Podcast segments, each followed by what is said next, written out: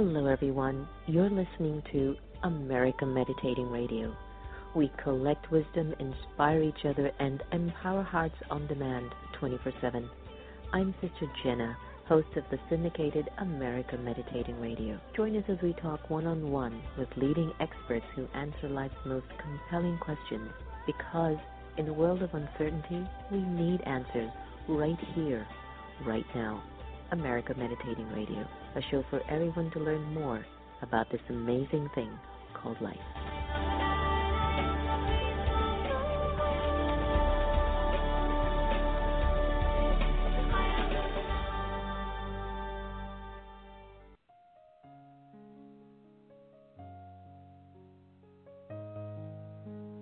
Om Shanti.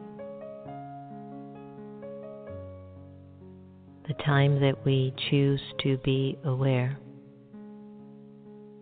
doesn't necessarily require me to just sit and meditate. But even while I walk and move around, I can be in a meditative awareness, which is awareness of the soul, the original, eternal, imperishable being of light. For a little while, I'd like to invite you to be present, to be here, and to be now. Allow your mind to settle in the moment, to relax.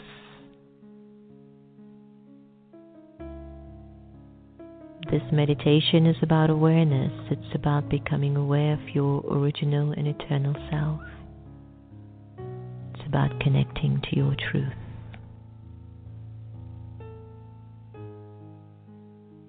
Let go of your name.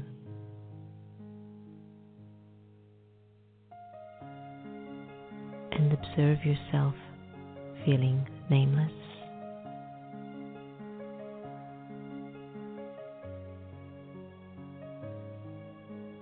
Let go of your gender to discontinue thinking you're a man or a woman.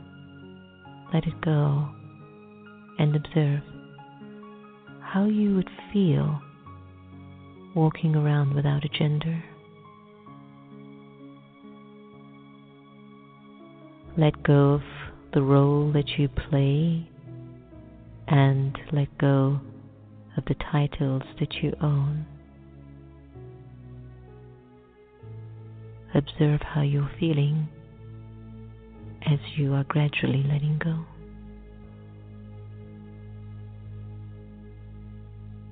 Let go of your religion and put it aside just for now.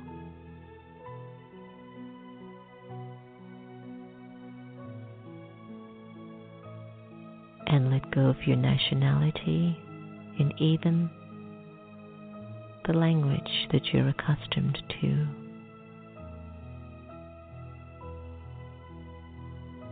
Imagine you have no name, gender, role, title, religion, nationality, or even a language.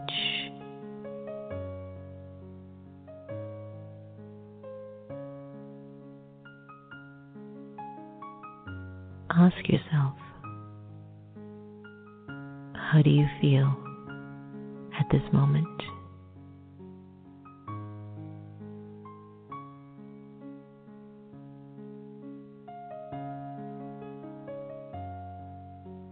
And in this feeling, who would think of you and who would you think of?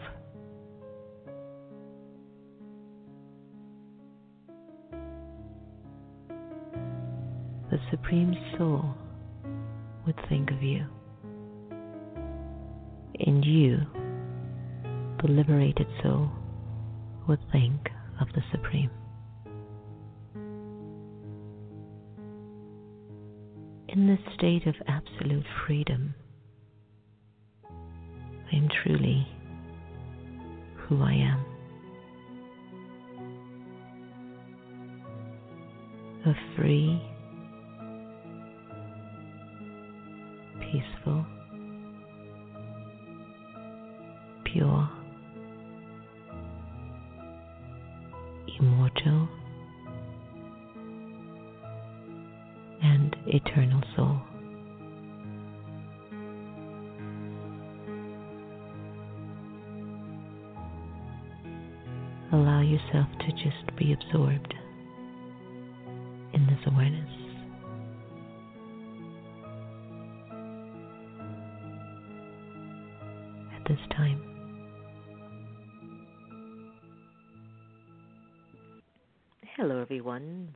to America Meditating Radio. I'm your host, Sister Jenna. We're broadcasting from the Meditation Museum in Silver Spring today.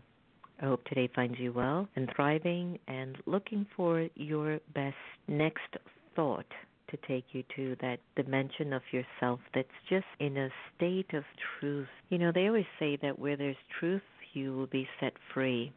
And I begin to realize that if anything disturbs my spirit, it's my own signal that there's something within me that's untruthful.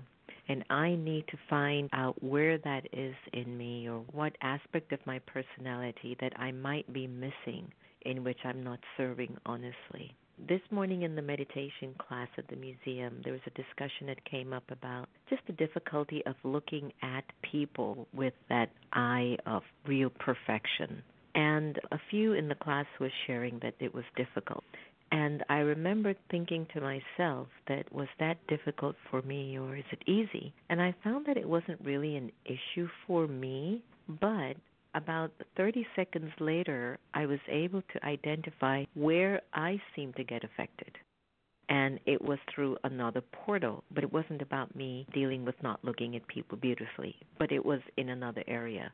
So the point that I'm making is even if like in one area you seem unfazed by anything that someone might do to you, you might find that there's another area that is your storehouse of your emotional debris or your emotional suffering and you have to ask yourself in what way are you volunteering in supporting that suffering in your personality? Because there's also a part of us that is absolutely free, that is absolutely free and profoundly ready to live life easily, purely, and peacefully.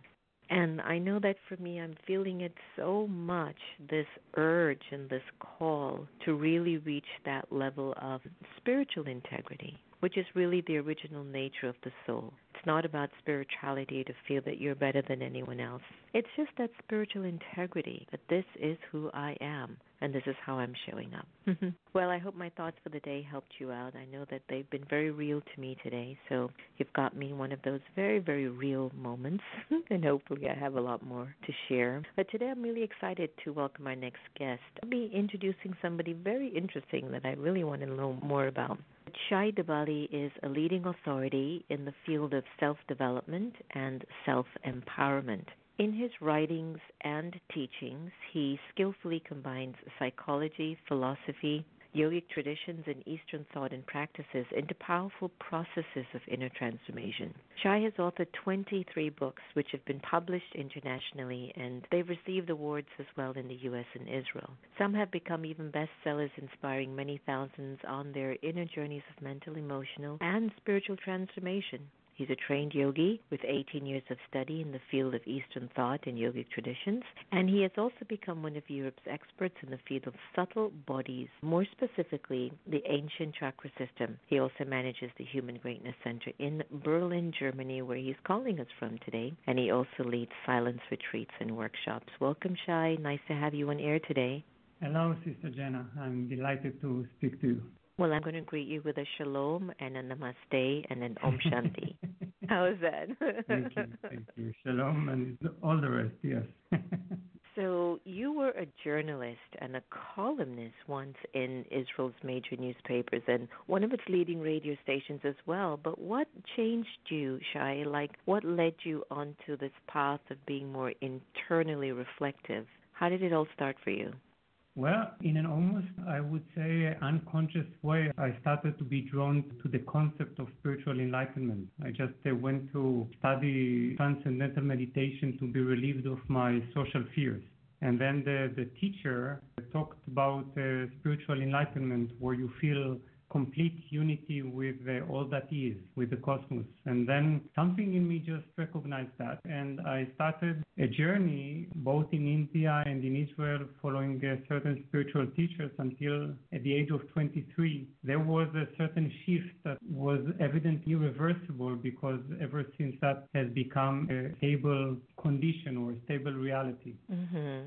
Was it like, could you remember the thought? You know, Shai, there's this feeling almost like you get an injection that just starts to wake you up. It's like something at a deeply soul level just starts to go, wait, you know, what am I doing? You know, it's like this awakening that comes over you, and you can't even stop it when it happens. You know, you just like, you start to become like an addict. You need more, you need more, you need more, you know? Hmm. Yes, that is clear.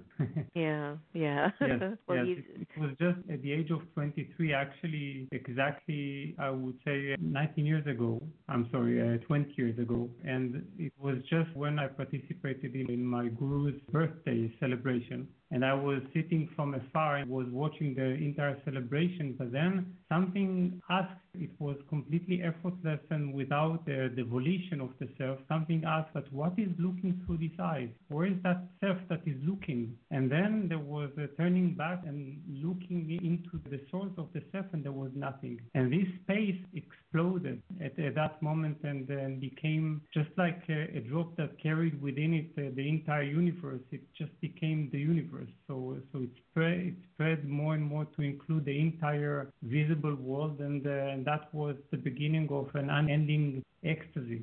Let's talk about the field of subtle bodies and more specifically the ancient chakra systems, which is something that I haven't been able to go deep into yet intellectually. Mm. I do know they exist, but for those of us who are still trying to learn more about it, what is the chakra system and does it really impact our lives or how does it impact our lives? Mm, that, that's a very good question uh, because people who are very cynical about the existence of uh, chakras, for, for instance, they always say, even people who are completely secular and scientifically oriented, uh, they say, my heart feels broken, or that I feel a suffocation in my throat, or that uh, there I feel butterflies in my stomach. So obviously, we all have a sort of a direct communication with with our chakra system because it is clear that no one's heart has been really broken physically, but uh, still we feel something at the lower base of our chest that, that has been split, so to speak. And this means that chakras, as uh, in their state of imbalance, are a very simple and straightforward reality for all of us and uh, therefore they are actually the most primordial or the, the most physical connection that we can initiate with our subtle body and with uh, the invisible realities. So, whatever the chakras outline as a map for psychological development, a map for spiritual transformation, is actually extremely intuitive. As soon as we begin to learn about the chakras, we realize that our very physicality resonates with this kind of teaching.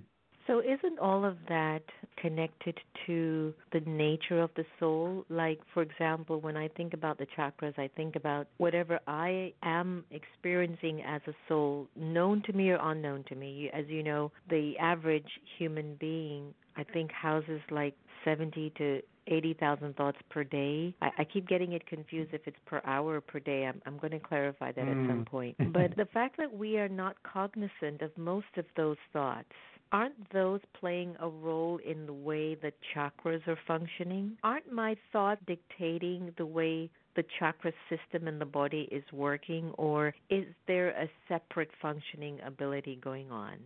Mm, yeah, that is correct. At the same time, we could think of our thought as uh, the mental projections or the mental extensions of certain imbalances within our chakra system. Which means that many of our thoughts, which only pretend to be uh, rational and logical, are actually uh, driven by by deeper forces of what uh, in the yogic tradition we call uh, vrittis, uh, all kinds of um, tendencies and also vasanas, which are the deeply imprinted, deep-seated mm-hmm. impressions that, that we have in us that are uh, unconscious. And then what we have as our continuous, uninterrupted stream of contradictory thinking is in mm-hmm. reality bundle of unresolved impulses, urges, and uh, and impressions. Yes, yes, we call that in Sanskrit sanskaras. You know, I was I wanted to clarify my statement earlier, everyone, mm. because experts are estimating that between 60 to 80,000 thoughts are streaming in our consciousness per day, but that means it's about maybe 25 to 3500 thoughts per hour. You think about when you're concentrating on one thing let's say if you have to cook a meal or fix a tire on a car or reprogram a computer, just imagine. But here's the best part of this because according to the National Science Foundation, an average person, you know, not only has all those thoughts per day, the 60 to 80,000, but of those 80% are wasteful or negative and 95% mm of those thoughts are repetitive. And so when it comes mm. on to really looking at our lives and seeing how we're living it, I'd love if you can talk about your book because you've written so many, but let's talk about the one called Unlocking the Seven Secret Powers of the Heart because I know that there's mm-hmm. so much sitting in our hearts, and our thoughts are also revealing that, known or unknown to us. So tell us a little bit about the book. Were you able to give us some tools that can really help us to unblock this heart that might be hurting?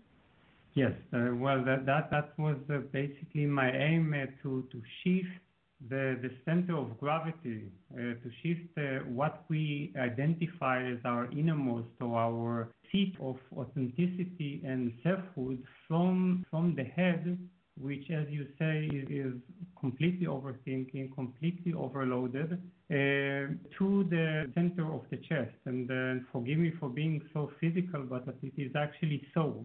Even if we just focus on placing our being on within the, the chest area, that is already a deep shift because we are literally draining the energy that has been uh, misused at the level of the head and beginning to let's let's say hand it to the true governor of our being, which is the heart. And you mentioned before the element of the soul, and one of the things that we should know about the heart is that it is exactly our connector to our soul. It is uh, connected as if by a thread to the soul, and therefore it is also connected to something that is very different from thinking, which is knowing. So when we rely on our mind, on our head to provide us with the answers to life's greatest questions, for instance, we find out that the mind becomes extremely confused and it begins to deliver um, so many contradictory thoughts while not being able to know really anything. And that is why it is also so prone to doubt and to inconfidence while trying to pretend that it knows. So right. when we begin to place our being in the heart, we realize that it has never been the mind's job to provide us with all these answers because deep mm-hmm. within our heart we know. We also, and, and this knowing is connected deeply to remembrance. This is not an acquired knowledge, but it is something that we already know and just need to uncover. That's fantastic. So, in your book, you say that the way Western culture approaches the heart is surprisingly dual in nature and contradictory. How so? Well, this is because, on the one hand, we scientifically claim as a, as a society, as a civilization that is scientifically uh, oriented, we claim that there is nothing there, there's nothing in the chest. On the other hand, we speak endlessly as a human culture for thousands of years about the reality of the heart as our innermost being. So we write poems about it, we write songs about it, and we speak continuously about the experience of our heart even great philosophers do that, that it is questionable whether we know something that our mind doesn't permit us to acknowledge, you see? hmm. So then let me see if I could take us, um, continue to travel down this journey of depth. we are souls. We are souls. And inside of the soul, there is the faculty of consciousness and subconsciousness, or you might say mind and intellect you know, awareness and just thoughts. So let's say that when you're being honest with yourself, your mind and intellect is working perfect, then I could feel like for me, my heart just starts to flow.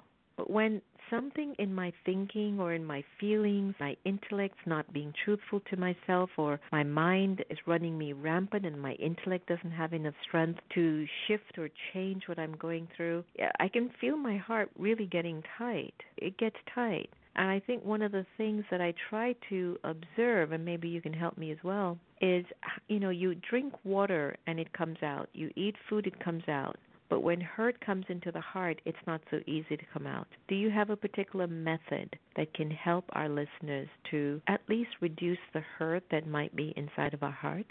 Hmm. Well, there, there are several methods, of course, and that is why uh, I wrote this book to supply the readers with as many pathways of uh, accessing the heart as possible. But first of all, I would like to, to answer that more generally. The greatest method, and that is what we can call the ultimate method, is keeping our heart open even when it hurts.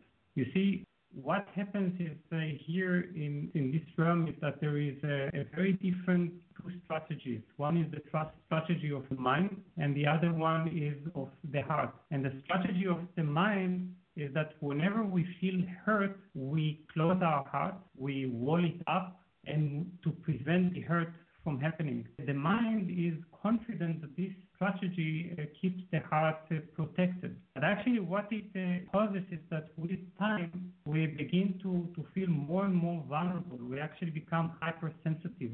Anything that, that might happen, any kind of even the smallest insult, makes us think for continuously about that insult and our disappointment and even sense of victimhood. But when we begin to realize that our heart is a cannon, is meant to, to contain any kind of event, that our heart is bigger than any event, then we literally open it up. There is, by the way, in terms of chakra system, there is a very simple way to do that, even physically. And this is imagining like that, that the energy that has withdrawn into or sunk, uh, sank into the center of our chest we transform the direction to allow the chakra, the heart chakra, to face the world. That means that, that the heart chakra flowers outwardly to agree to accept the hurt. And as soon as we are willing to accept the hurt and whatever disappointment, we realize that in an open condition, the heart cannot really get hurt in the sense that it cannot get imprinted. Our condition right now is that our heart has been countlessly imprinted with disappointments. And as a result, we have all kinds of conclusions like I will never trust again, I will never open up my heart again, only under certain conditions. So when you open the heart completely unconditionally, you are even willing to experience the pain, and then the, the pain can be over quite quickly. Mm-hmm. This means that we can actually allow the pain to come to an end. Mm, right, By resisting right. it, we, we basically push it away, but then it, it gets increases accumulated it, yeah. within our heart chakra. Yes. Yeah, I've seen that. I've seen that with somebody very close to me who has resisted a lot of their emotional pain and it's just gotten out of hand for them. Well, tell us a little bit about the human Mm. greatness and what is its mission? Oh, the, the human greatness is, is basically a conviction that we're not meant to be uh, materialistic beings or heavenly beings, as in uh, completely spiritual, completely remote. One of one of my greatest missions uh, in life, this is this what I feel, is to help uh, spiritual people who are willing to go through this opening process to feel that that they, they are also uh, empowered, that that they can actually embrace life's challenge and uh, be uh, active citizens and contributing citizens in the world. The, the whole vision is to bring our enlightenment, the knowledge of our consciousness and limitlessness of being into an embodiment that is fearless, that is capable of embracing the entire human experience with all its dimensions. So that is the mission and that is the vision. But uh, of course, this is translated into creating as many systems as possible. The heart system, the heart pathway is only one of them. And within the context of the heart, this is exemplified very clearly because it's all about proving to our being, to our mind, that our heart can be a source of empowerment. It is not just a delicate flower. Yeah. I know. I get that. I get that very much. What a wonderful mission. So, are you traveling to the U.S.? Are you planning to do any other events or programs that you'd like to share with us? Any final words you'd like to offer? Well, traveling to the U.S. is not a part of uh, my plans uh, currently because I'm highly occupied with, with Europe. That's also a big continent right now. So it's very busy here. But right now, the, the next book that I'm working on, again, for an American publisher, is called The Seven Day Chakra Path. And the Seven Day Chakra Path basically teaches us that we can actually live our seven chakras, one chakra a, a day. And in this way, move through the entire continuum of our seven chakras each week. So that is a, a, sort of a path. For example, today we are talking how beautifully we are talking on the heart chakra day. So that is really beautiful to focus on uh, on heart opening. So this is a way to make our chakras a, a livable path, a livable experience that can also transform eventually our entire consciousness as a, as a whole and enable us to embrace all the seven dimensions of our being. Wonderful, wonderful. Well, congratulations to that. And it just seems like you're in such a good place for you. And we can only keep wishing you all the very best in everything that you do. Thank you so much. And thank you so much for your presence. Thank you, Shai. Take care. Bye bye. Goodbye. So Shai gave us so much, everyone. That was Shai Tubali, and you can get information on his website called shaitubali.com, S-H-A-I-T-U-B-A-L-I. And if you're in Germany and Berlin, definitely go and look him up or go to his website for more information. So lots of tools lots of tools and, and lots of takeaways in which you can help to kind of move the heart forward and, you know, really align your chakra systems and again, you know, focus on your intentionality and your thoughts that are going on behind your head, which tends to be the biggest issue. But anyway, I'm going to bring the show to a close because I want you to always remember no one can take away your happiness unless you give them permission. And you and I both know this. We really are all here to love each other the same. Here is Om Shanti Om by Elizabeth Padilla. Take care.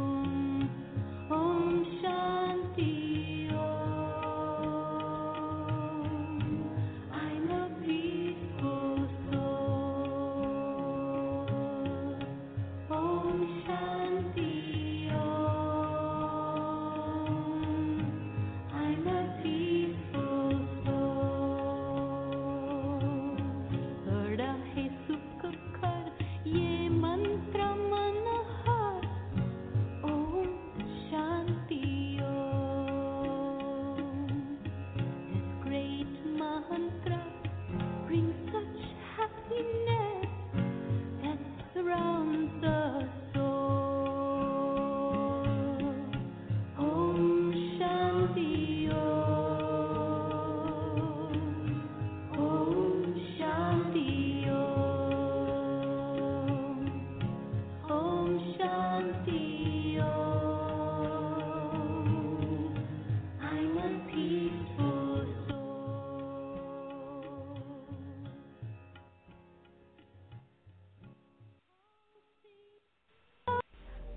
Sister Jenna. You've been listening to America Meditating Podcast. You can follow us on Twitter, Facebook, and subscribe to our YouTube channel. Did you enjoy that conversation? Because you can also listen to it on Spotify or in iTunes 24 7, anytime, anywhere. I do trust we all have inner power to become our very best. When we listen with curiosity to learn more, we grow. So thanks so much for tuning in, and do be easy on yourself. Take care.